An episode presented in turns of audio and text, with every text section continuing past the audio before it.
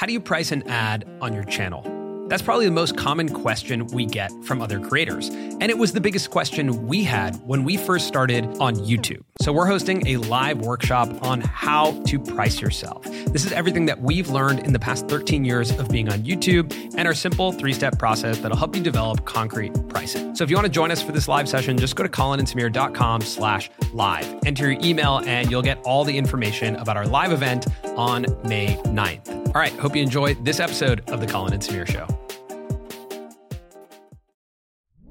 This week on the Colin and Samir podcast, we're joined by Joe Albanese. Joe is the founder and CEO of Stir, a company that's building tools and software that help creators run their businesses. Joe and his team have been making quite a few headlines this year, and just to name a few, they've raised $4 million in funding for this project from firms like Ludlow Ventures and creators like Casey Neistat.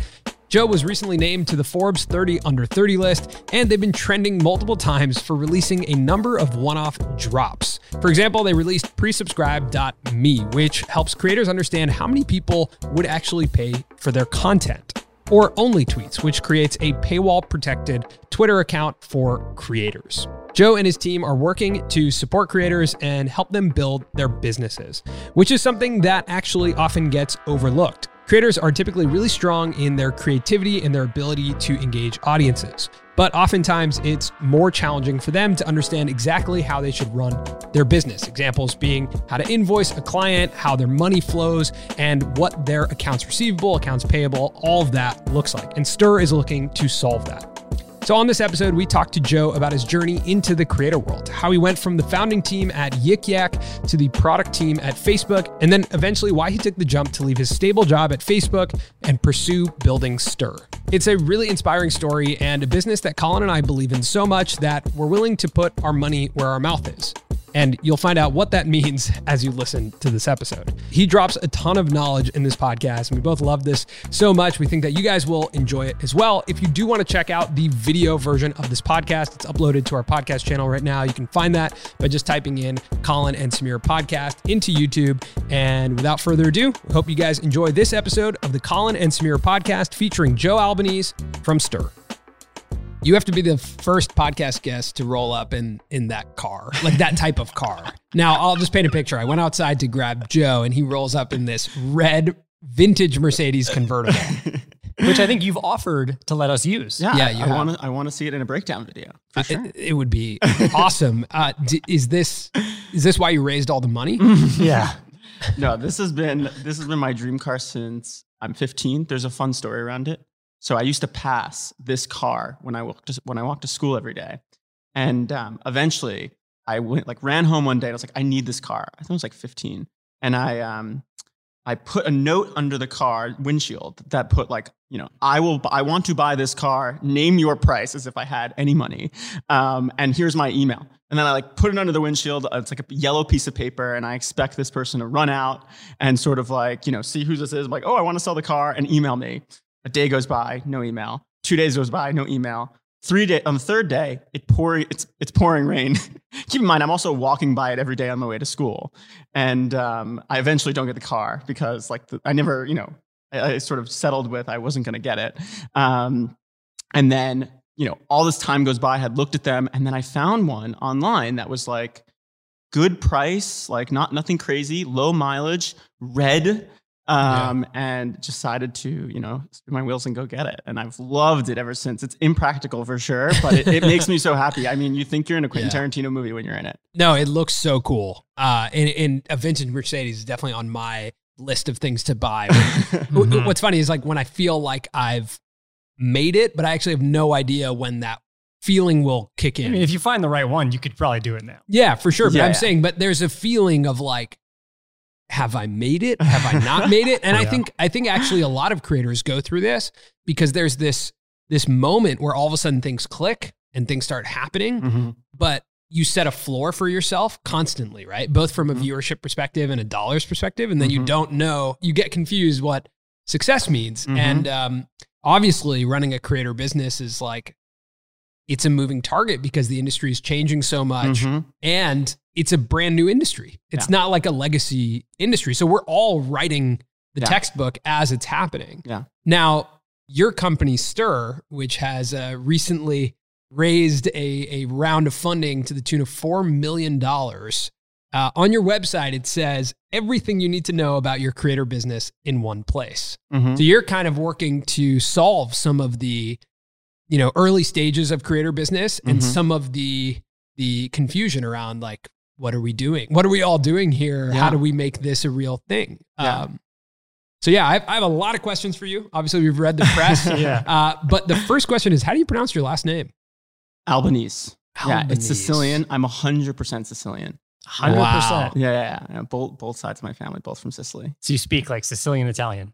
Uh, I speak. I took it in college and I've forgotten it. But I, when I go to Italy, though, give me like a f the first two days, and then I, I can like order you anything you want in restaurants, and I can get you around any city. Okay. But it does. It, it takes some pickup. I was an Italian major, so I'm probably Oh, somewhat wow. similar. Yeah. I'm not Italian by any means. I just thought it'd be interesting.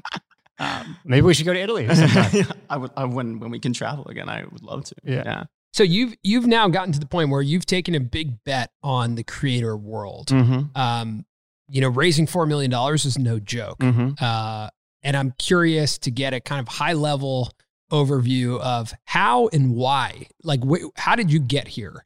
How do you land on coming up with this idea? Um, and you know, why? Why do you do it? Why Yeah. do you Why do you risk it all for Yeah, this? especially for an industry that a lot of people still doubt. Like I Yeah, think there are a lot of people who like Totally. don't fully know everything about the creator industry. Yeah, yeah, for sure. And I, I have like a unique experience about that too, because it's not like I started this yesterday. I think even a year ago, there were more, there were way more doubters than there are now. For sure. Um, my background is, I, I mean, I'm not a creator per se, but I am a creative. My background's in design. I sort of, I went to art school, Savannah College of Art and Design. That's how I kind of got started. SCAD. SCAD, yep, Like yeah. bumblebees, right? Yeah. The bees, The bees, yeah, yeah, the the, bees. bees. Oh wow, yeah. Yeah. Um, uh, so you know, I, I, my mom's an interior designer too, so I've, I've sort of grown up in a, in a creative atmosphere. Um, I just at a young age, and well, like in you know how I got started was I had this teacher in high school that um, just like he had a Mac and he had a camera, and we would just film videos, and and then I would edit them on on the Mac on his Mac, like his personal Mac, and it sort of opened my world up to like more on the software side of creative production. Like I was just like, this is so cool. Like I remember I'd go home and um, I'd go on my own computer because then my mom got a Mac eventually, and I would just open every menu just to like figure out what the hell does this button do. Um, and that sort of opened my eyes to you know just creativity in general, and then also you know software. Mm. Um, when I was in SCAD, I, I, I built an app with a friend, uh, and that did that did pretty well. Like from from a young age, I think like it was really exciting, and I was like, this is what I want to do for the rest of my career. But I needed to learn. Um, so I, I, I- I joined an early startup and, and saw that sort of the ups and downs of that. And then I, I spent uh, three years at Facebook working on groups. And um, what's interesting about me is like I've always loved creators. I've, I've I don't even have a Netflix account. I just watch YouTube and Twitch. How do you watch The Office? I've I've never I've seen some Mm. episodes, but I've never I've uh, this is this is always tough for me at like dinner parties. Yeah. I, I I don't know like certain quotes or certain scenes. So we may need to end the podcast. Yeah. or is Let's that- wrap this up. Yeah. Yeah. I think that's it. Yeah. um, but like, yeah, it's interesting. People don't I, like when some people talk about certain Netflix shows. I'm like, oh, I haven't seen it yet. Well, okay. I The- feel like The Office actually, isn't a Netflix show. Even if you just watch YouTube, there are enough YouTubers who use clips from The Office. Right. They You could Oh, probably yeah, have a general Yeah, idea of what's I know going like certain memes too. Yeah. yeah, for sure. But but like, there's been something that's always drawn me to the Mhm. creator, and I I- I think it's like it's it's twofold. One is I love the authenticity behind the storytelling. It's like this is someone that is like brave. I mean, it's there's this courageous, brave person that's going and showcasing their life to the world, what they think is important, and that just takes courage, right? Um, and, and I think the second part that I've always loved about it is like I'm a little bit of an anti-institutionalist. Like, you know, um, uh, like how do we sort of screw the big guy and, and empower the little guy? And um, I love that boldness of, of, of, of this, you know, the space. And I've always just been like that. Um, and then there were some times at Facebook where I sort of like understood why there would need to be a need for a company like Stir to exist. And I can talk about that too. were you a good student? No. No, I, I, I love, you asked Eric this too. I, I, and I was, I was listening to it while I was catching up. Um, I wasn't. But the thing is, is like, I've always been someone that had side projects, things that I could take really far. um, like either side businesses, side hustles, um, or like random parts of a subject. Like there'd be like certain aspects of history class or science class that I would just go deep on. And my Mm. teachers would just be like, this inconsistency is insane. It's like, I don't know. I'm interested in what I'm interested in. And I've always been that Yeah. way. And I think as I've gotten older, I've learned that's a strength. Like once you start to understand what your strengths are and you lean into them, that becomes pretty powerful. And like, if these are the things that drive, pull passion out of you and, and you feel pull for, you should lean into them. I ask that because I, you know, obviously, you know, we're we're not only interested but are actively participating in like the modern way of education Mhm. with the courses that that we've been developing and Mhm. uh, i find it interesting people who create things and cre- are able to create things at big scales and think outside the box typically um, aren't amazing students. And Yeah. and i just find that to be an interesting trait that's uh, there's some consistency to it. And so that's why i like asking the question. And i also think it's it's nice to be able to relate if you're listening to this and maybe you're in high school and you're struggling with you know being able to to pay attention in school. Yeah. just that you know obviously school I, I went through both high school and college. I, i'm i loved both of them. I thought they were super important but i did struggle in in the classroom. Um and i think that it, it was easy to get down on yourself and be like oh okay well then i'm not gonna i can't do anything if i can't do this but you start to realize today there's all these like specialized ways of learning Mhm. and like what you're mentioning is you just got really into the stuff you got into Mhm. so you were able to excel so long as you were interested and a lot of times that is the trait of an entrepreneur Totally. uh, Yeah. so and it- yeah it, sounds like that first experience with creating something, which was the app Yeah. with your friend, is it what was, it sort was, of it was called Feels. feels. Yeah. Explain to us that experience because I feel like that's really important. The first time you create something, Yeah. uh, and it spreads a little bit, and you get Mhm. that feeling of having other people sort of share your work. Uh, that can be the moment that sort of drives the rest of your career. Totally. To- totally. Um, so me and, and two other friends at SCAD, we, we, we, uh, the cool thing about art school is, and I don't know if this is like f- familiar with other, other colleges, like you get a class and like, the, if you just, you can pitch the professor like, Hey, we want to do this weird idea. Uh, and if you, it's almost like a brief you prepare and they accept it or, or, or deny it. that's And cool we were like, we want to build an app. And they're like, the class is 12 weeks. Are you going to be able to do it? And we're like, yep, we can do it. and um, we had to come up with the concept in the first two weeks. And uh, we came around, the feels was a word back then. This is like six, seven years ago.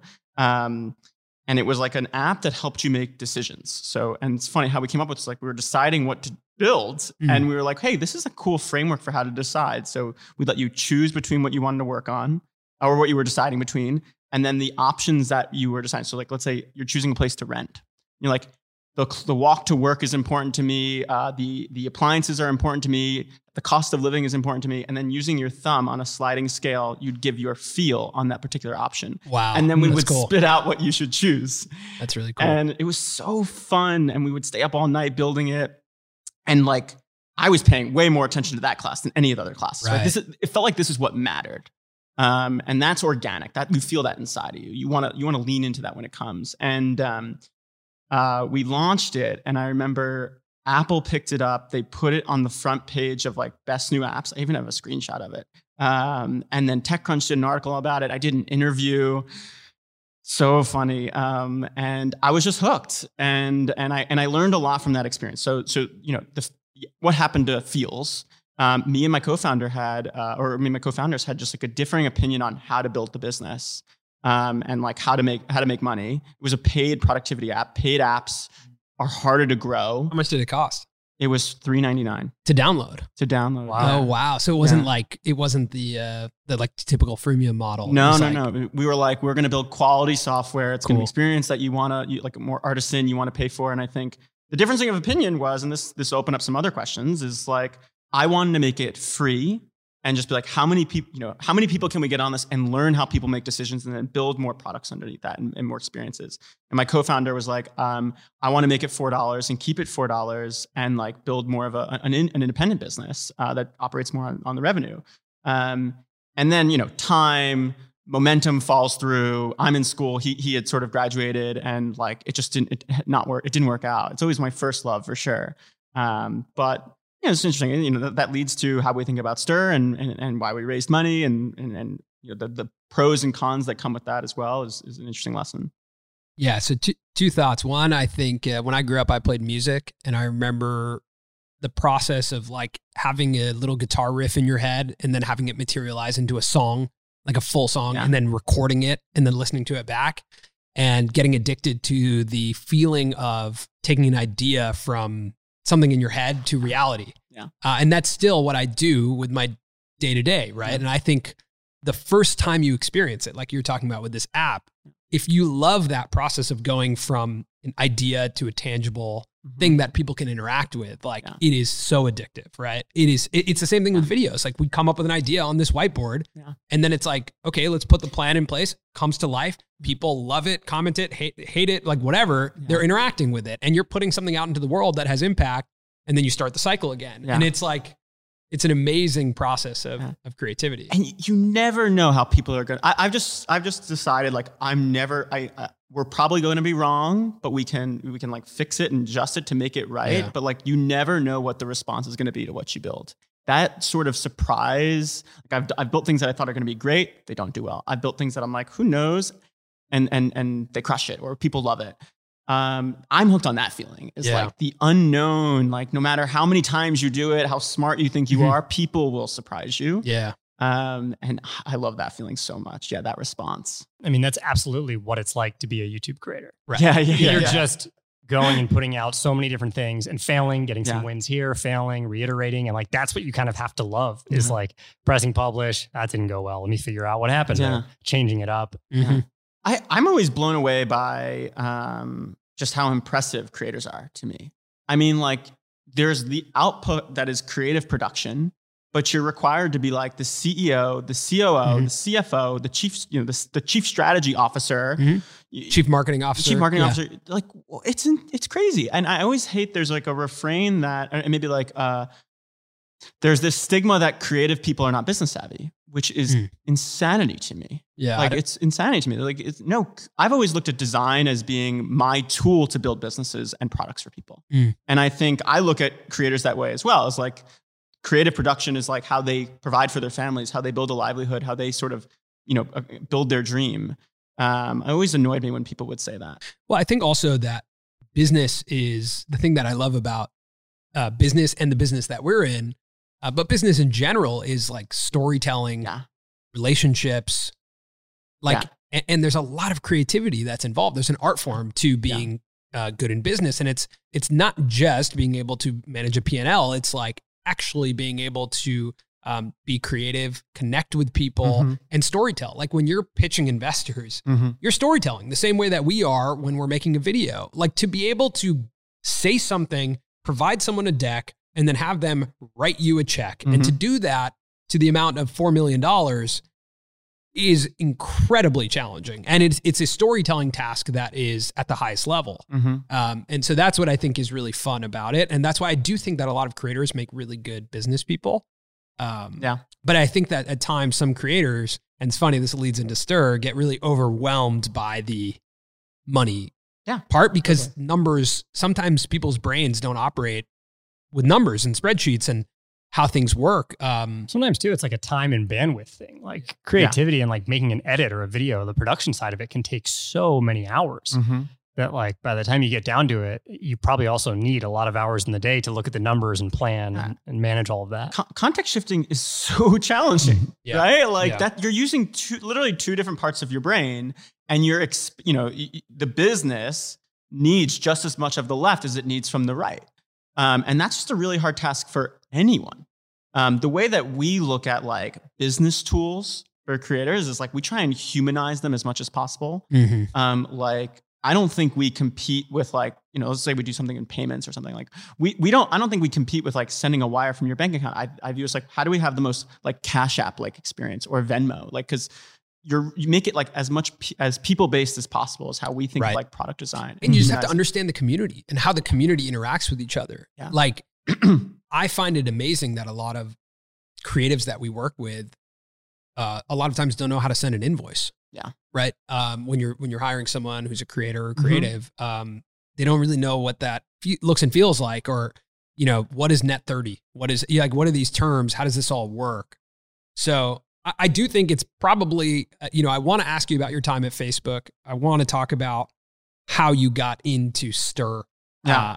uh, which is an interesting story. Mhm. Um, so I, why don't we get to like you know obviously you, you're you're at Facebook and um, you you're at arguably one of the most coveted jobs. Working at Facebook has to be one of the most coveted jobs in in the world, right? I mean, uh, it, especially in tech. Yeah, back, back then it was my or- dream job. or Google. For yeah. sure. It was my dream job. It was 2015. I, I was a designer. I Yeah. felt like the I felt like in, at that time the best designers that I wanted to work with and learn from Wait, what year is this? 2015. 2015.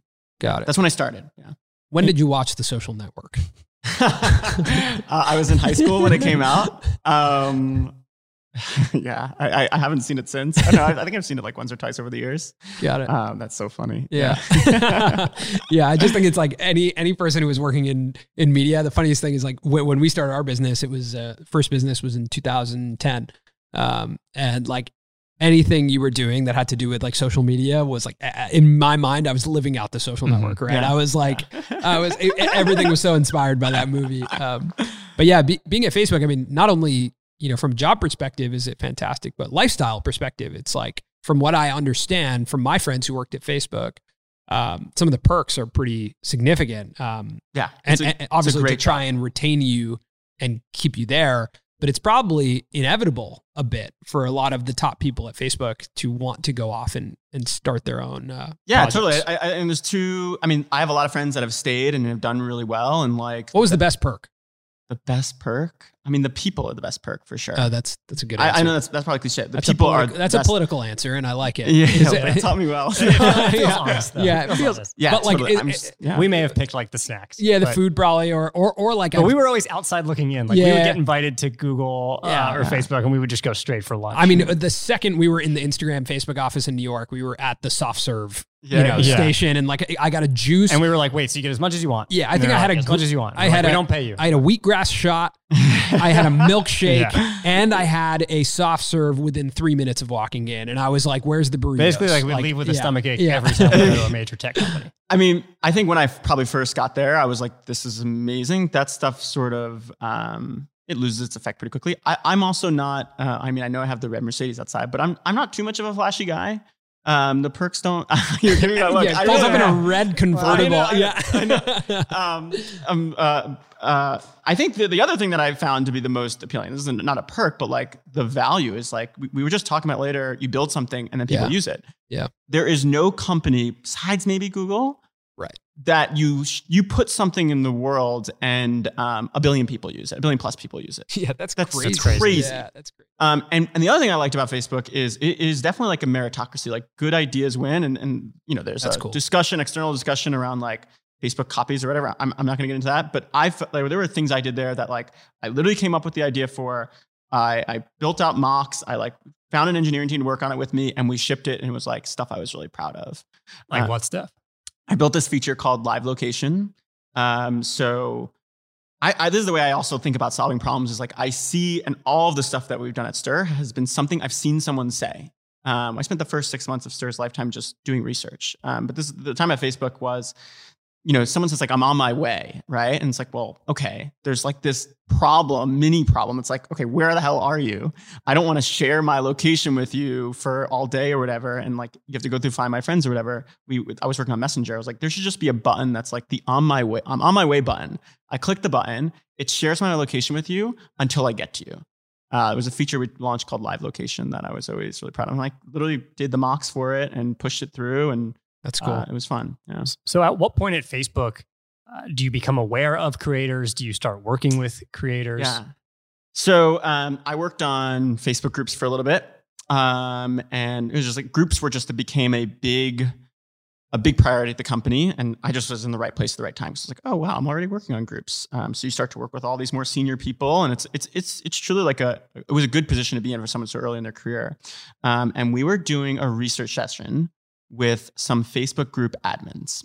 Uh, and a research session is Facebook as you bring this sort of like, you know, you bring this person onto campus. And again, it's this, it's Disney World. You have, it's a little overwhelming too. And you need to calm this person down um, or just, you know, get them Mhm. comfortable. And, um, you know, what do you do? was- Just drop some Facebook CBD in their mouth? How, does, yeah. how do you do that? we grow it on campus too. Yeah. Um, we so my job was to go, you know, get this this particular. There's a single mom. She ran a Facebook group called uh, Moms in the Bay Area. It had like thirty thousand members at the time, and uh, you know, I'm, I'm making casual conversation. sort of like, you know, get to know this person a little bit better. And the conversation starts to lead about the group. And I'm like, oh, when did you start it? Oh, cool. How long have you been running it? And then I, you know, I ask like, how much of your time during the week do you work on this? And her face just changes in real time. She's like, what do you mean? Like, this is my job. It'd be like me asking you guys, how much in the time of the week do you spend on, you know, Colin and Samir? You'd Yeah. be like, what? Yeah. It's not a hobby. This is how we provide for our families. This is our livelihood. And and she gave me that look. I'm like, wait, explain that. And she's like, I have a thriving Amazon affiliates link business. Mm. I do brand deals with local mom and pop shops for moms. I hacked Patreon and I have like a private Facebook group. So if you supply to my Patreon, you go in my private Facebook group. Um, I pay all my moderators through Venmo and I track my cash flow in the Notes app on my iPhone. Two things went through my mind after I said that. Well, first, my face is now like, holy crap. And the first one, like, this is a business that previously could never exist because like there's a platform that allows any person sort of you know build you know maintain an audience build an audience grow a community and then a business sort of spurs out of that right? Um, and the second was like this is not someone that woke up one day and was like i'm an entrepreneur. I'm going to start a single moms or a, a moms group on facebook. This was a passion and a business was sort of born out of it and like she was sort of learning the tools over time and you know it's like a more of a passionpreneur than an entrepreneur but still an entrepreneur in that same light. And i just felt like you know this had come out of the box and the world was never shifting and that all of our tools and how these people built businesses was going there were going to be a new need. That was three years ago or two years ago when i was at facebook i had the idea. So i had like the seed for stir and then it would eventually sort of turn into what it's turned into now. So it's not like you know it Yeah. didn't just spin up. It's been reeling in my head for years. One thing that I, I love about that story um, is that the term creator gets used a lot, and it's a it's a term that you use quite a bit Hmm. Yeah. on, on Stir's you know uh, website on, on on the pitch material. And when I think of the term creator, uh, I typically think YouTube creator, Instagram influencer, yeah and then podcaster. Yep. But the thing that's amazing is that I actually think that term is pretty all encompassing of people who are making a living using the internet, like making something on the internet. And really, who are leading communities too? Right. Yeah. And I think that's why you, when you first walked in, you were like, well, this is kind of a different episode for you guys. Mhm. But I think the interesting thing is that, in my opinion, even through the stories you're telling, I think people will understand you are also a creator, in some ways yeah right? yeah Especially when it comes to your drops. yeah with Stir. That to Yeah. me yeah that, that screams creator. Yeah, we became creators. The company became a creator. But even Stir itself, like creating a platform like that for a community like us to use, Mhm. you're Yeah. a creator. You've made something that we're all going to interact with, Yeah. right? And so it's the same way that when we make platforms or anything, it's like we're all doing the same thing. yeah, Uh, it's just using, we use video, you use Software. software. Like it's, it's just different ways to aggregate groups of people who all rally around one thing Mhm. and then use, you know, the product and interact with each other. It's like, I, I think we feel like that now a little bit, um, but it definitely took a journey to get there. Like, Yeah. So I left my job October first, 2019. So that's you know a year ago. We're here in like a little in, in November. Um, and I was like, okay, you know, I just left my job, and I, I have you know I'm doing freelance work to support myself. And I'm like, I'm just going to learn as much as humanly possible. I actually read my Q1 2020 plan the other day. Wait a second. You left your job with the plan for Stir or just like jumped? I left my job and said, I'm going to build Stir. Okay. Oh, got, yeah, it, yeah. got it. Got it. Yeah, Yeah. How, how did, uh, what, like, I, I have a lot of questions for this Yeah. because when I left my job, I didn't say I'm going to build something. I was just like, I need to leave. I've been working since I was, you know, early 20s. We sold this company. I'm like exhausted. yeah. Uh, I just want to explore my creativity. And my dad was like, "What are you doing? Like this is this doesn't make any sense. Like, Yeah. are you sure about this?" Did you have any of that pushback from either peers or um, parents of like, "You sure you want to leave this job at Facebook? Like you're Oh, for sure. My parents, I mean, I think the, the fundraise announcement was like the first moment Yeah, where yeah, my parents thought I was a little less crazy. know. Um, I mean, I took a, yeah, I, I think you have to have crazy conviction. Conviction is your best asset, and like people will think you're crazy, but slowly you will prove yourself to be less and less crazy as more people sort of understand what you're doing. Um, I mean, I took a weekend in between jobs. It's like, left my job on a Friday and started Stir on a Monday. So what is Stir? Let's let's hear it from you. At least at that point, what did you think Stir was? What were you leaving Facebook to do? What's the Yeah. mission?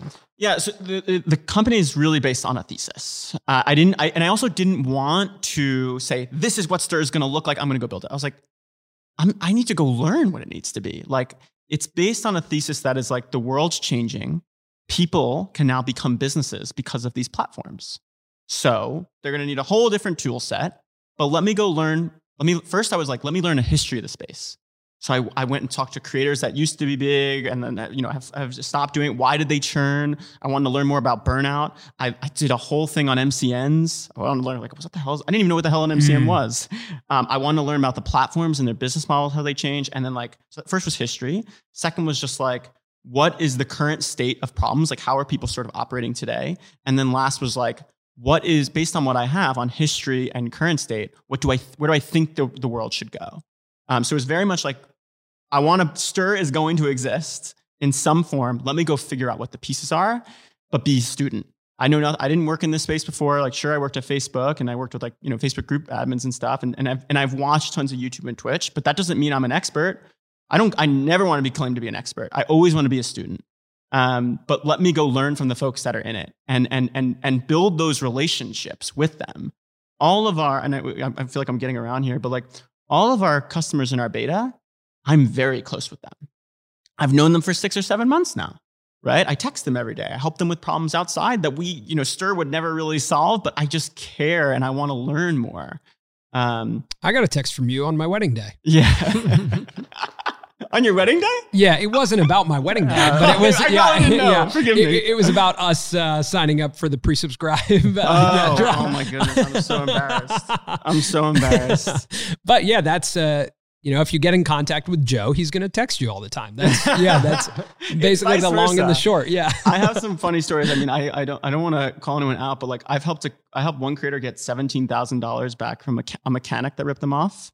Um, we've helped. I- I've given. I've helped a, a, a- another creator do their taxes. Mm. I've helped. An, I've given another uh, creator access to our lawyers. Uh, It's oh, like it- exclusive stir drops.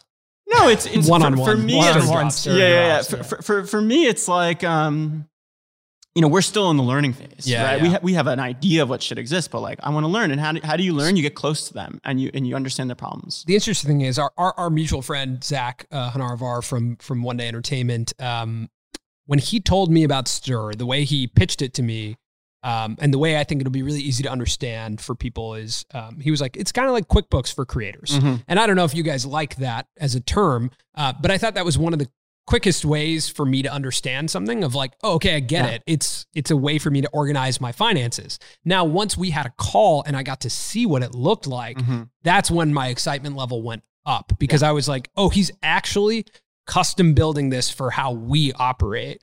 Um, and that uh, made it very digestible, uh, very tangible, and very obvious to me that you had spent time with creators and with the creator community because there's things in your in your toolkit uh, and in the platform that are only relevant to people like us. Yeah. Uh, and that I think is, you know, the difference of when I log into, we use QuickBooks. When I log into QuickBooks, like any business is operated through QuickBooks. It's just simple. It's it's base level.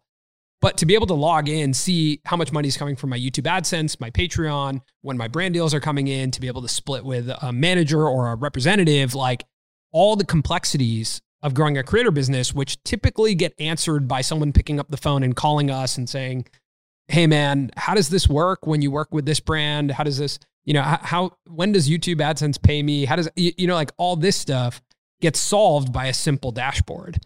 And I think that is um, the most dynamic thing that I've seen in the space in a long time that you're actually building something that's going to allow me to make this my career. We're different because we we grew in the space of like 2010 starting a creator business where everything was the wild west and we were able to grow and sell a company then once we were working within a, a venture backed company actually learn everything about the business of being creators and Mhm. actually we call it our MBA when we went to go work there um, I like that. and come out and be able to manage a P&L and understand how this business works. But a lot of creators are like 22 Yeah. making millions and they're like, I, I don't know. I've never worked in a professional environment. I don't know how any of this stuff Yeah. works. So that's that to me is uh, was something that was very evident when I looked at the platform that you had took taken the time to actually understand how our community operates. Yeah. And that's not, a lot of people I think look at the creator community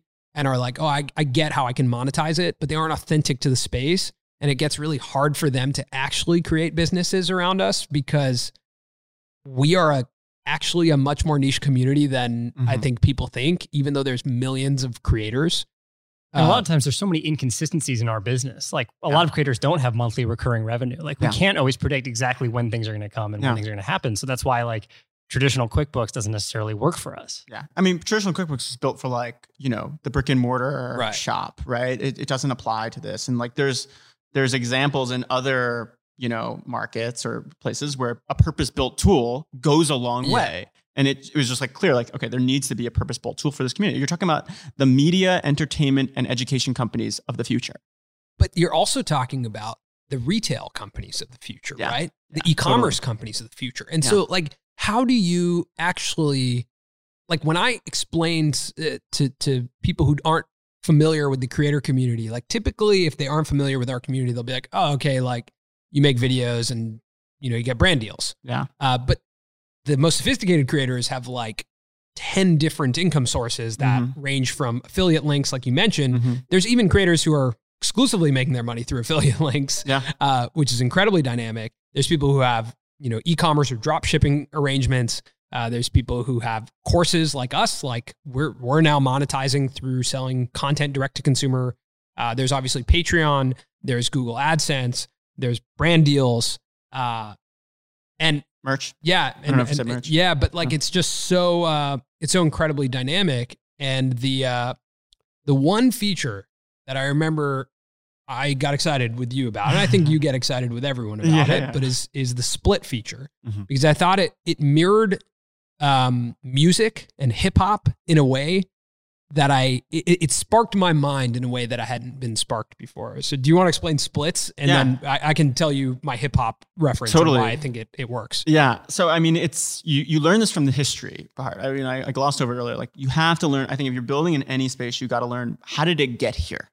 Um, and if you look at the history of like the creator community, working with others is how you grow. You can only go so far alone. You have to work with others. And in, in different space, in YouTube, it's collabs, right?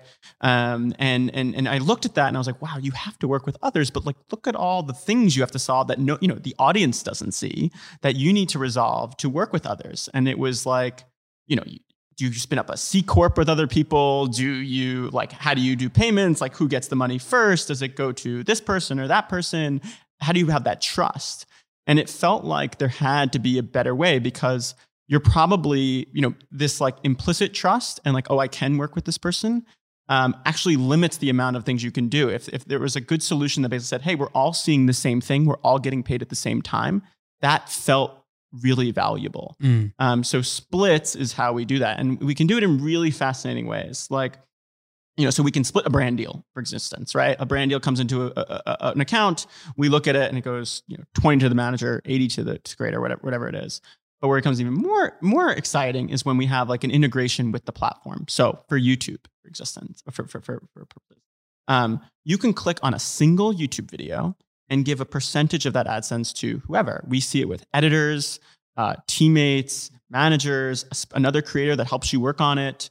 Um, we it's it's fascinating. And basically, like it does two things. One is it like inc- it allows for like more people to get involved with creative production. Like you can now get paid by YouTube without having the YouTube account. That's n- that's fascinating. And it Wow, like, that's really Mm, interesting. that yeah, I hadn't thought about that. yeah.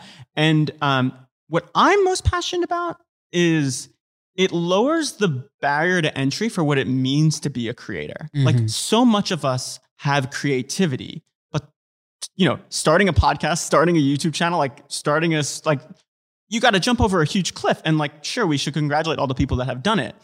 But we sh- I think we should all what I'm really, you know, Stir's mission is how do we empower creators and actually let more people make a living off creative work.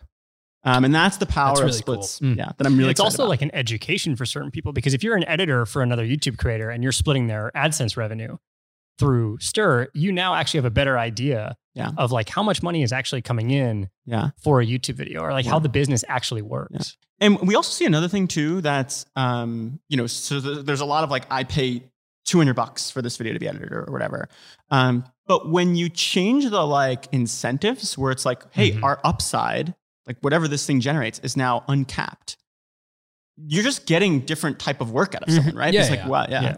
And it could potentially be for an undetermined amount of time. Yeah. Right. So it's like a real asset that you could have if you worked on a certain video and you have a percentage share of the AdSense. Like Yeah. potentially five years later, you're still making money off that Yeah. video. That's where the hip hop thing comes in. Yeah, it's, yeah, it's royalties on a song, Yes, right? It's exactly. like, hey, I want to make a video and feature this person. Mm-hmm. In exchange for you being featured in my video, I'll give you a percentage of my AdSense in perpetuity. Yeah. And there's an automated system that I don't have to actually go in. You remember how we used to? So we used to run an MCN. Yeah, yeah, yeah. Do you remember how we used to do our accounting? So the way we used to do this is we had a Google spreadsheet. We would look at every single account that we managed, which was 60 different accounts, and go into the we had a CMS through YouTube, uh, Mm-hmm. content management system, pull the dollar amounts, put them in, then cross-reference with the amount we received Yeah. from YouTube, confirm that, and then write them checks individually. So the process took us a week to pay people because it was three of us sitting in a room Yeah, if this was automated, like Yeah. it's great. And of course, I don't, I don't personally think the MCN model works uh, anymore. But the new model, which is like creative collaboration, Yeah. can we have ten people in the same video who now, instead of all ten of them making the same video for their own channels, they're all incentivized to just promote it on this channel because Yeah. then they'll all exactly. make money on it, Yeah. which is not something that happens today. Today, what happens is like two creators go on an adventure, both of them make videos for their own channels, Yeah. both of them upload. Yeah. And know? that's actually one thing I, I want to call out is like we're pretty sensitive around is like collaboration culture is traditionally very good natured, right? It's like. I do this and you do that.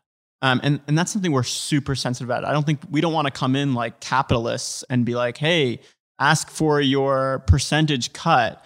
We want to, we, the story we try and tell, and like honestly, what we're working on, like the beta with folks, is um, this is just like you're now you know you're getting better creative work out of this and there the, Yeah. the possibilities are now larger and like um, you know you're just incorporating more people and giving them this this sort of shared upside Now, that, of course, there's an empowerment element here, but I do think so. I, I, I, I do think that your part of your mission is to support the, uh, the kind of like capitalist side of creativity. i mean How, would you, would you argue? I'll let you rebuttal, but I'm just saying because like you're, you are empowering me. I'm not saying that's a bad thing. I'm not using that Yeah. term in a bad way. I think yeah, yeah. creators a lot of times burn out because they lack the capitalist side of creativity. Mhm. Um, and a lot of like creator groups, I think there is a range. In my mind, I always see it. There's a range, there's a scale between socialism and capitalism and creativity. Yeah. Right. Yeah. On the socialism side, it's like, hey, let's let's make stuff. Everyone should enjoy this stuff for free. Yeah. Right. And this happens in tech too. Yeah. And on the other side is like, I, my creativity is a commodity. I'm here to I'm here to monetize it. Yeah. And you got to be somewhere in the middle yeah uh, because otherwise you're not making. If you want to be a working creator, you have to be somewhere in the middle. you have to be So I just believe that you are supporting the effort to pull people towards the middle if they aren't there yet. Yeah, I, I, th- I think that's a great point and, and, and eloquently explained too. Um, um, I view our responsibility to like, you know, th- there's this talk in tech business. It's like the, the there's the top, the bottom, and the mid tail. And like my goal, and I think our responsibility at Stir is to grow that mid tail as much as possible. Um, and that's going to require, we, we can't put it all on our shoulders. It's going to require the tech platforms to change and innovate. It's going to require new, new players. It's going to require what our audiences expect from, like, you know, the, in the US, uh, audiences are so used to ad supported content, right? Not paying directly. That's different in different markets. And like that, I think that needs to change as well. Um, but that's how I view our goal is like, how do we expand it? And here's some of the ways that we do it. We provide these tools. Now we are midtail. I would say we are a part of the Yeah, midtail creators, right? We're working creators. Um, you know, we we've I think we've been in this business for ten years. We've had ups and downs. Uh, we've we've had incredible successes. We've been humbled by the industry, uh, and now today I think we found ourselves in a really good spot of being working creators and being like, oh, we can make a comfortable living uh, Yeah. and a good living doing the thing we like to do. Now I'm not out here buying vintage Mercedes, not yet. I'm kidding. I would Uh, say, though, but I think- like, yeah, go ahead. we're also a part of like we're also invested in growing the mid-tail creator, Mhm. the Yeah. working Yeah. creator. Like that's Yeah. the content that we make. That's what we talk about, Totally. and that's what we want Right. to see more of. That's what, yeah. Our, a lot of our mission is empowering people to become working creators. Mhm. Between the courses we're making about storytelling to a lot of our efforts on our channel are educational about the opportunity that exists and how people are becoming working creators. Yeah, I mean, I, I love the channel. yeah. I love you guys. I love the channel. So, but what, what I'm like, saying that's is, why I'm here. Yeah. yeah, that's exactly why I'm here. what I'm saying is that we're we're invested in the the you know that mid mid tail. Uh, you're invested in it, but you've also convinced people to invest their dollars Yeah. in this mission. Talk to us about raising four million dollars for this venture. Um, that's a large sum of money. Mhm. Um, it, it- you also got buy-in from serious players. Not you know, it's not just uh, you know random people who who put their money down to believe in you and this idea. Why do you think you were able to do that? Why do you think people invested in Stir? Yeah, I think it's it's there's a couple reasons. So there's like the tactically how I think we did it, but more there's like I think investors their job so they have two there's sort of two jobs. One is like their job is literally to deploy capital. Like they need to invest. That's how they do Right. their job. So there's like you know, they're just doing their job as like one box. But two is to identify where they think have a viewpoint on where they think the world's going right? And i think it's not crazy to think that collectively as a society everyone is reevaluating their relationship to work their relationship to ownership. Um, you know especially with covid has sort of accelerated this where it's like now I work from home and I don't you know, like I don't have a commute anymore. Mm. Like what's my you know do, is this what I want to do? And I think younger generations too. Like is Gen Z going to get like a bunch of corporate jobs? Like I, I I don't think so. Right? There look at look at drop shipping. Like I I- you know look at teenagers that are spinning up Instagram accounts. It's like the economy is just changing and how people think about what a business actually is. That definition is changing. And stir is one take on like hey, if you, you have to believe that the world's going this way anyway, and then stir is one sort of shot on goal that like could service that new that new need. Um, you know, so then tactically is I think yeah, it's, it's storytelling. It's you you gotta basically a, a good pitch at the seed stage, which we raised a seed round, is like everyone needs to agree on the facts, which is like we think the world is going in this way. If you if you're convincing someone of that, you're probably pitching the wrong investor. Now, after that, it's like team, are we the right people to do it? I worked at Facebook. My co-founder worked at, at a company called Brex. So we were doing finance and, and, and sort of software. Um, and then it's like, you know, is this vision aligned with what I think can exist? And, and we just told that story pretty well. And then we also showed that we can execute. We do drops, we can build software. And I think the other thing was like, I just knew the, the customer so well. Like I spent all that time with creators um, became like an informed student. I wouldn't call myself an expert, but an informed student and could answer specific questions about where I thought the space would go. Did you have an understanding or a comfort level with raising money? Just because it's like a it is a big risk, and it's something that Yeah, no, obviously not a lot of people will do. not at all. Um, I'm a big proponent of imposter syndrome. I had no idea what I was doing. Um, no idea. And, and I think I leaned into two things. One is I read this quote a while ago that's like, if you're not feeling like an imposter pretty much every day, you're probably not pushing yourself hard enough. Like just growth is new. Um, and you just need to feel normal around new. And, and the second is, and this is like advice I like to give people, is um, lean into the fact that you're new and you're learning this and you're going through this first time. Lean into your authenticity. People can, can you curse on this podcast? Please. uh, you know, people can, you know, read bullshit. Whoa, Right. dude. Joe. Hey, what are you trying to demonetize us? No, I'm just kidding. Uh, yeah, we, so- sometimes we feel like we we're not edgy enough. So Yeah, it's we're good that too you- family yeah, friendly. we're too family Oh, friendly. It's I mean, we're- that's we're why fine, Colin yeah. has this black beanie. Yeah, It's we're kinda trying to like bring a little edge adds to a little what's going edge on to the podcast. Yeah, for those of you who are listening, head to the YouTube channel so you can see Colin's black I'll- beanie I'll that I just throw a few- referenced. a few yeah, more yeah, yeah, yeah. Trying to get a little more Yeah, aggressive. you're, you're. Sicilian. Isn't that kind of like a I've kept it. yeah, toned yeah, you, you really Toned toned it down. down. Like, all right. Anyhow, um, people can read through bullshit and authenticity really shines. So like, if you don't know the answer to a question, like I would just say, I don't know. Like, can you tell me what you think would, what, what would be best here? And, um, that goes much further than Yeah. trying to hide it. And, um, uh, you know, funny, interesting thing about like our fundraising process was it's, and like I didn't, this is the benefit of not knowing. So most fundraising rounds in tech are like you set up all these meetings with all these firms, you send, you know, you share your pitch deck, you pitch them, you meet a partner, and then maybe they invest. I was like, I don't want, I don't want to do that.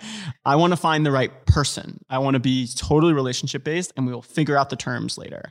Um, and that's what I did. I just talked to people, asked them about their background, talked to them about their, and it was also an interesting time. So COVID had like the shelter in place had just happened. So I think everyone was feeling a little bit more.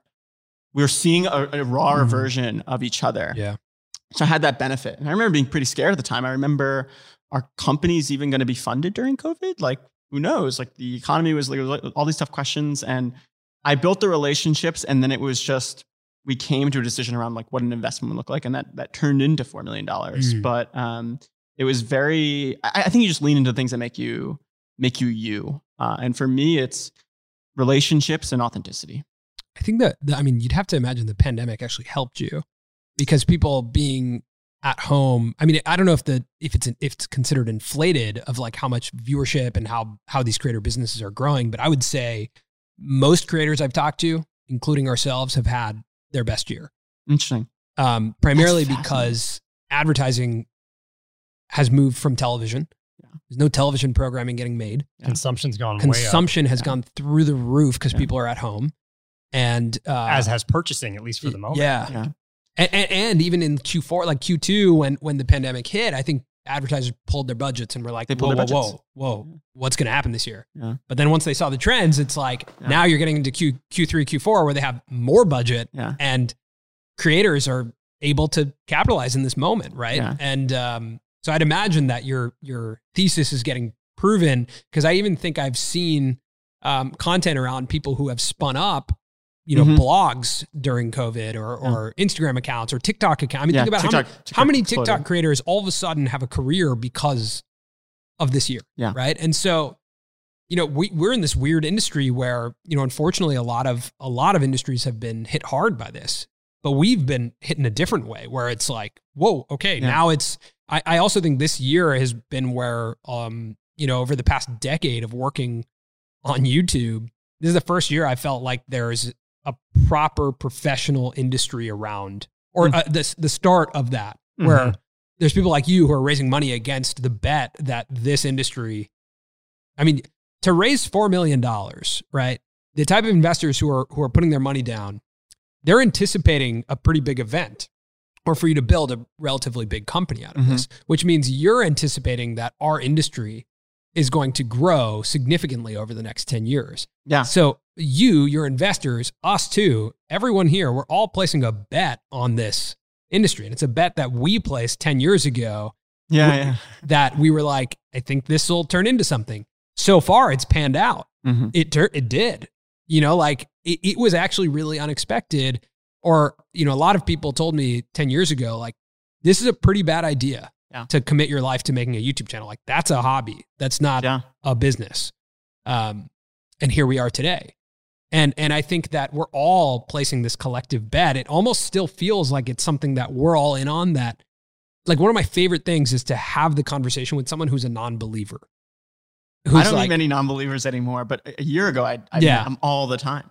Yeah. that was the majority of when we first started our first company. I I, Yeah. I didn't Oh, meet must have thought any you guys were believers. I, I didn't meet any believers. yeah. Yeah. There was no believers who were like, "That's a good idea." I mean, forget that it was YouTube. We were making a YouTube channel about lacrosse. Yeah, yeah. Like the Yeah. amount of uh, believers was like a zero. cooking channel Yeah, there was there was like- zero believers. There was nothing that looked similar to it. Uh, so yeah, I just think it's it's amazing to place that bet, and I think it's interesting when you're seeing these numbers now. It's like these types of bets weren't getting placed before. Yeah, You, you had mentioned like COVID actually, funny enough, because when we started, or so it was just me at the time when I started fundraising. Um, uh, I remember two different things happening. It's like felt like the fundraising conversations were going well, but on the like product side, when I would speak to creators, um, CPMS were down. Yeah, Brands weren't paying. Hmm. They, were like, "Hey, we we need right. 90 that's day. true. We're going to Right, move our right. 30 day net 30 to net 90. Um, brand, I remember there were like a bunch, you know, we work with some of the creator houses and like brands that were going to sponsor those houses just pulled out completely. Wait, no one that just reminded me. Yeah, I want you to finish. But I saw a tweet from the Sway Boys. yeah, yeah, yeah, yeah. Are you in with the Sway Boys? Um, uh, Josh, Bryce, and Griffin are investors in Stir. So you're honorary sway. Have you worked out at their gym, the iconic I- I mean- Hollywood outdoor? Social distancing requirements would permit that I I, I- I don't go over. Um, uh, we've only met over Zoom, and, and we have a we have a fun text thread together. Yeah, Wow, yeah. incredible. They sent me um, their energy drink. It came to my office. Yeah, it's yeah. like they sent me like so much of it, and Right. I've, I've put it in our. our, I think we have office it in the office. We, we have Oh, it. nice. Yeah, yeah, yeah. Yeah. Yeah. But unfortunately, the Sway Boys didn't send it to us. We had to purchase We it. bought we So, bought it. Yeah. Yeah. Oh, Willingly bought it, guys, so. come on. Sway guys, Josh Griffin, Bryce, come on.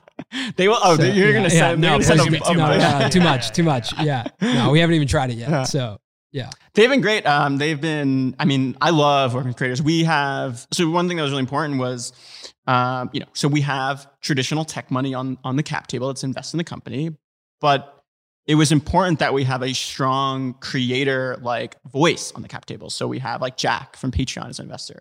We have Casey. We have the Sway guys. Um, we're actively always looking to seek more. I, th- I think I want more diverse and, and, and better representation on there. Um, it's, it's just, uh, you know, you're, you still have to pitch and you have to get in front of these folks. And sometimes that's hard, but give us a pitch. give you the pitch. Um, I mean, of the stir pitch. Yeah, here we are. Haven't Two- I been doing two- it over the whole podcast? Yeah, yeah, but here we are, two diverse creators. We're, Yeah. we're we're in an elevator. Yeah. We haven't invested. You got Haven't th- invested, you have you have yeah. thirty seconds. Um, I say to you, okay. Well, you, do I know your creators before I pitch you? Yeah, you're a fan. Yeah. Oh, I'm a fan. You Yeah. are a fan, are Let's you say not? your I am a fan. Yeah, yeah. I was gonna say, let's say your name's Joe. Yeah. I'm like, guys, whatever you're using QuickBooks right now, that's trash. That's not purpose built for you. You need a tool that helps you run your creator, creator business on top of it. You need a better way to work with others. You need a better way to organize all your stuff. You can't give them the keys of the castle. but You want to share payments and analytics with them. We are the perfect tool for you. It's called Stir. Here, I'll give you my number. Let's text. I'll help you out with other parts of your business. Let's grow together. Is it expensive? How much does like? what, what, what How do you make from mo- how do you Yeah. make money? Uh, so our QuickBooks Mint-like product is free. It's free forever. To us, that's that's a mission-based product, right? Like we're gonna be the place. If we're gonna like mean we want to grow the midtail and help creators run great businesses, then our core product needs to serve the masses. Uh, we make money on the splits, and we only make money when you make money. Uh, when you when you do a split.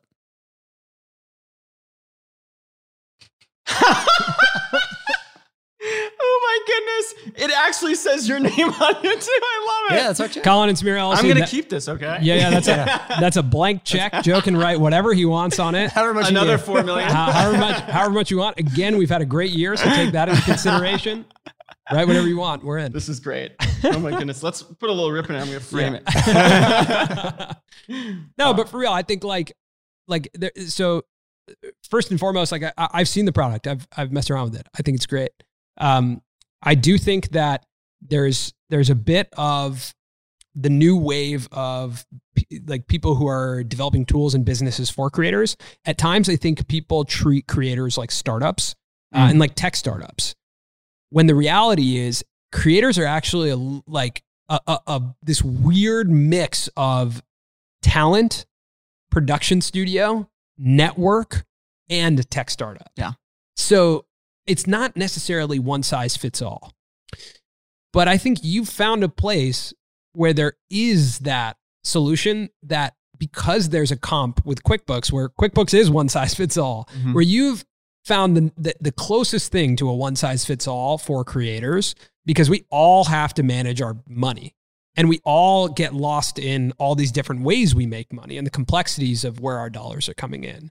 So I do I do believe in what you're doing a lot. I think it's uh, I think to to level up with it like what you've done with the drops is really dynamic and very authentic to our space. Mm-hmm. And so, you know, for me, when I take a look at it, like if I'm looking at um, this project and if I'm receiving that pitch, I think the thing that sells me is you, and that's that's typical, right? In in investment, is that you've committed yourself to understanding the space.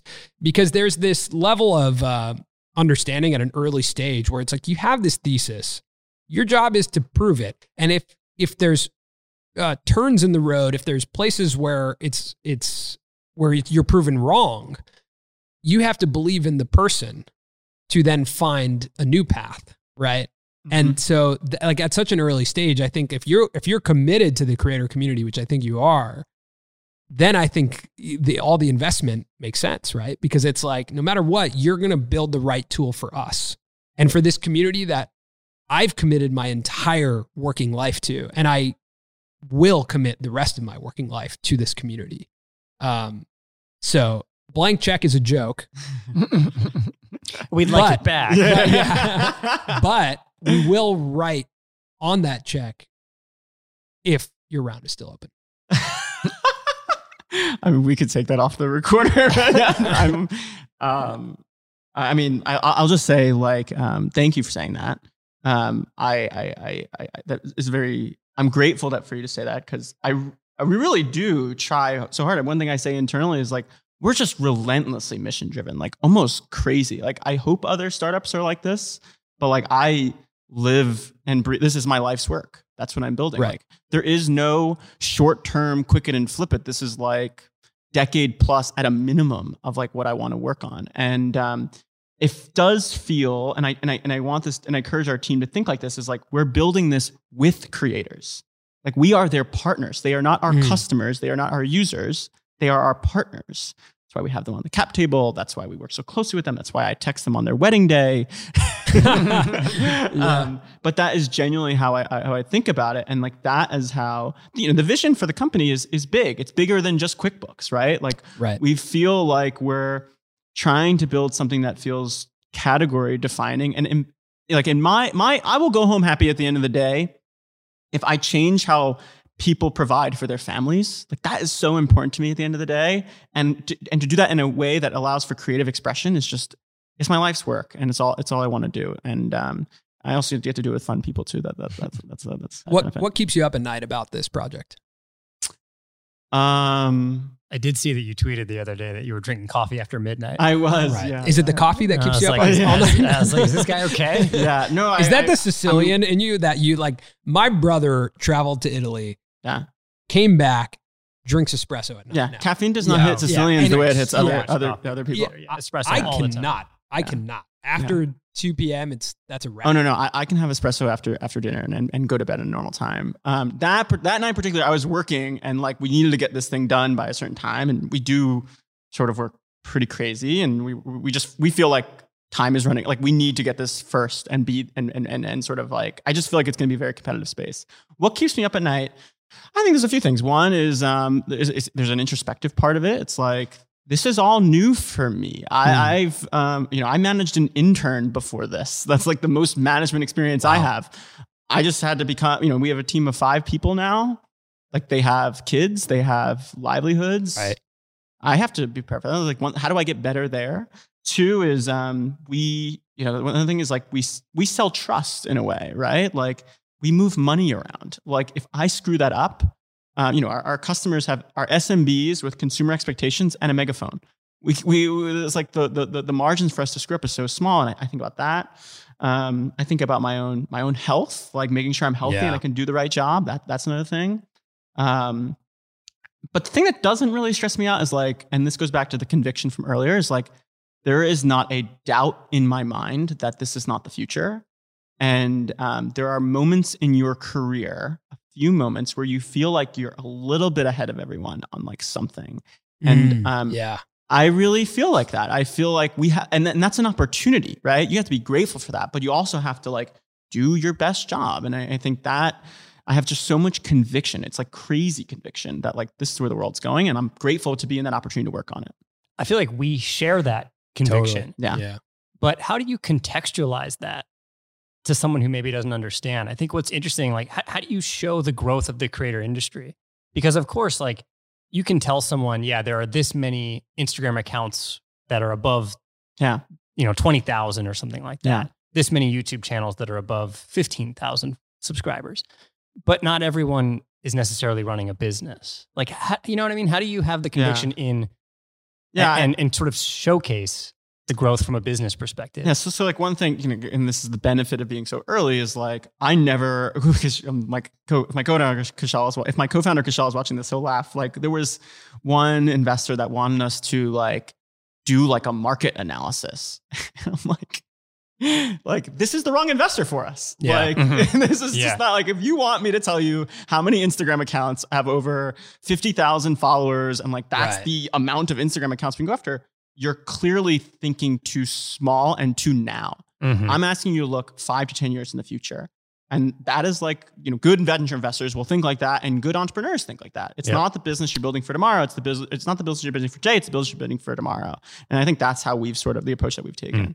I mean, that's that's that's really smart because ten years ago when we first started, first of all, the way brand deals work today and the way brand partnerships work today, we saw it, but almost no one else Yeah. Uh, Yeah. also, the way that like now we can monetize this podcast through Anchor, Mm-hmm. right? Mhm.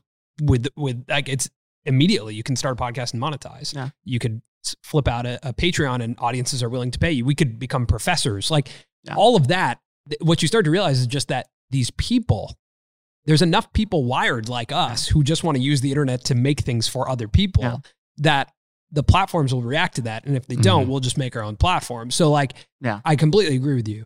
You said one thing that you're going to hear me say now in interviews because I thought it was really dynamic. I loved it. You said, we sell trust. Yeah.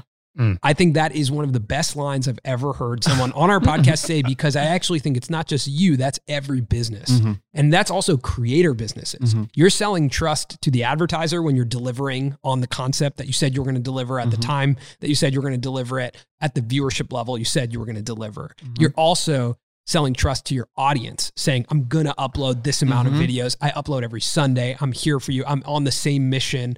I'm consistent in my Yeah. values. Like the concept of selling trust is every business. Yeah.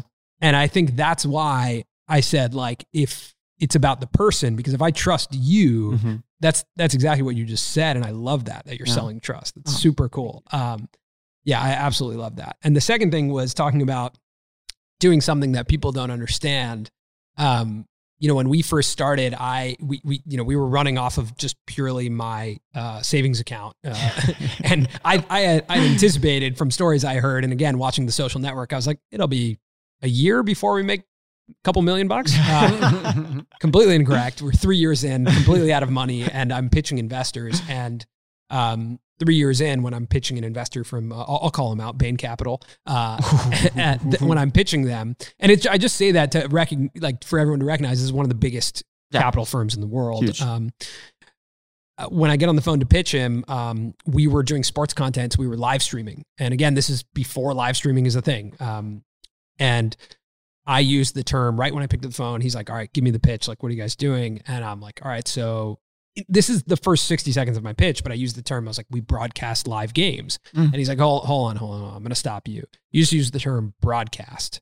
Um, I checked out the link you sent me. What you're doing is not broadcast. I worked in broadcast. What you're doing is making home movies. And quite frankly, you're not that good at it. So I would find another hobby if I were you.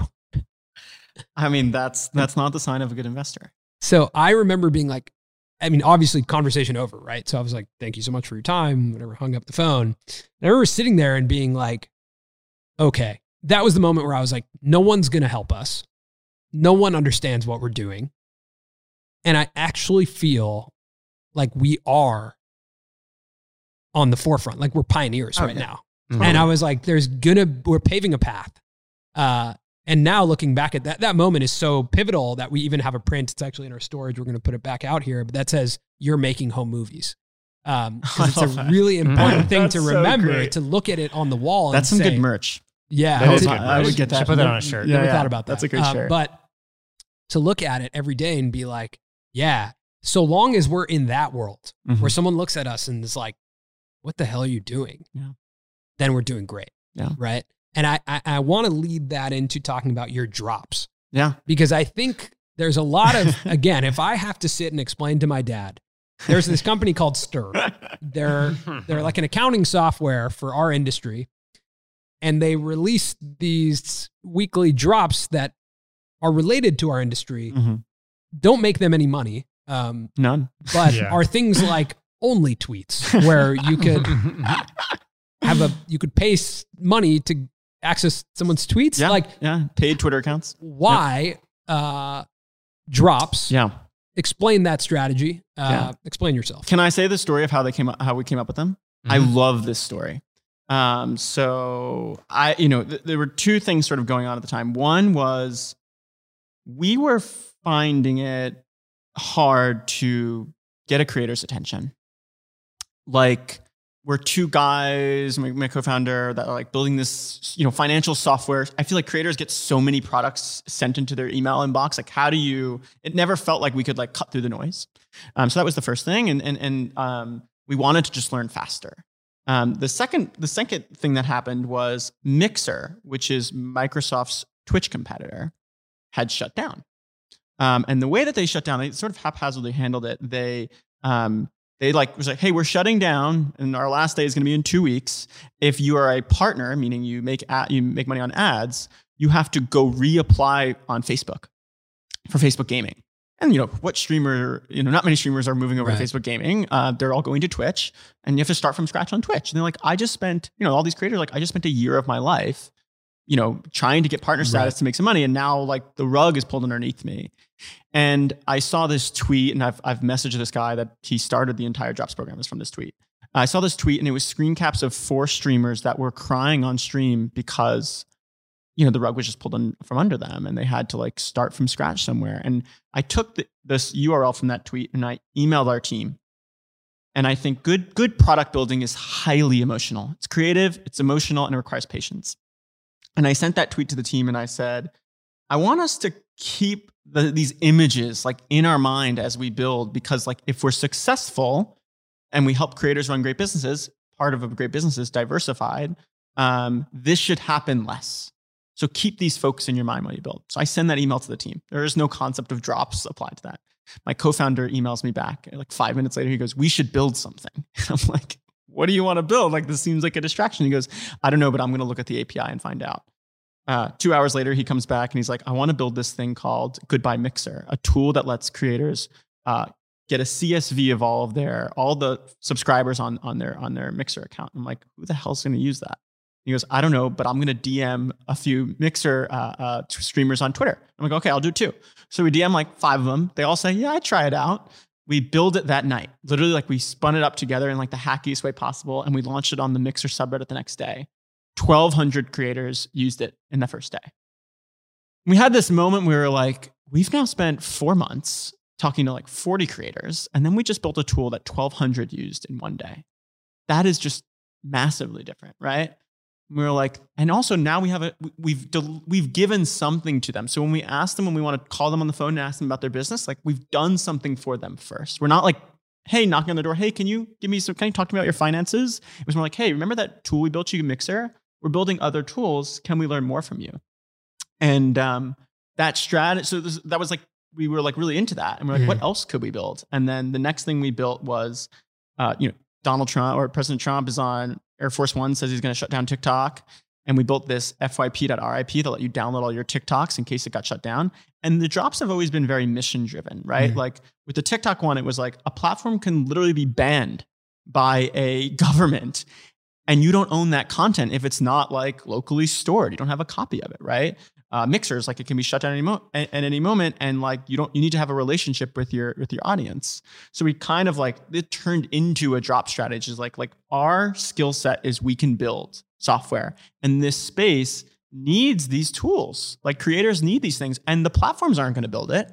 So we're not just going to sit idly by and let others do it. We'll just do it and that matured into a drop strategy and, and we've done two more like Presubscribe and OnlyTweets and um, we're, we have we have two more planned between now and the end of the year which are really exciting um, i don't want to spoil them but yeah they're a key part of our strategy and we love we love doing them I feel like the drops program also gains trust with creators Mhm. in that Yeah. I'm now identifying Stir Yeah. and you as a creator because you're Right. also being brave. You're also being courageous by Yeah. putting these things out that, you know, they were put together pretty quickly. They solve a problem. Yeah. It's really like a content play Yeah. as well. It's not a video, um, but it's your version of a content play, like Yeah. of a video. So it is, in my mind, it was like, oh, okay, this is Stir becoming, you're becoming Joe from Stir the same way that, you know, Ian is Ian from SeatGeek Yeah, in a way, yeah. right? Like you started to become a character Yeah. uh, because I saw you popping up on Twitter through these drops. Yeah.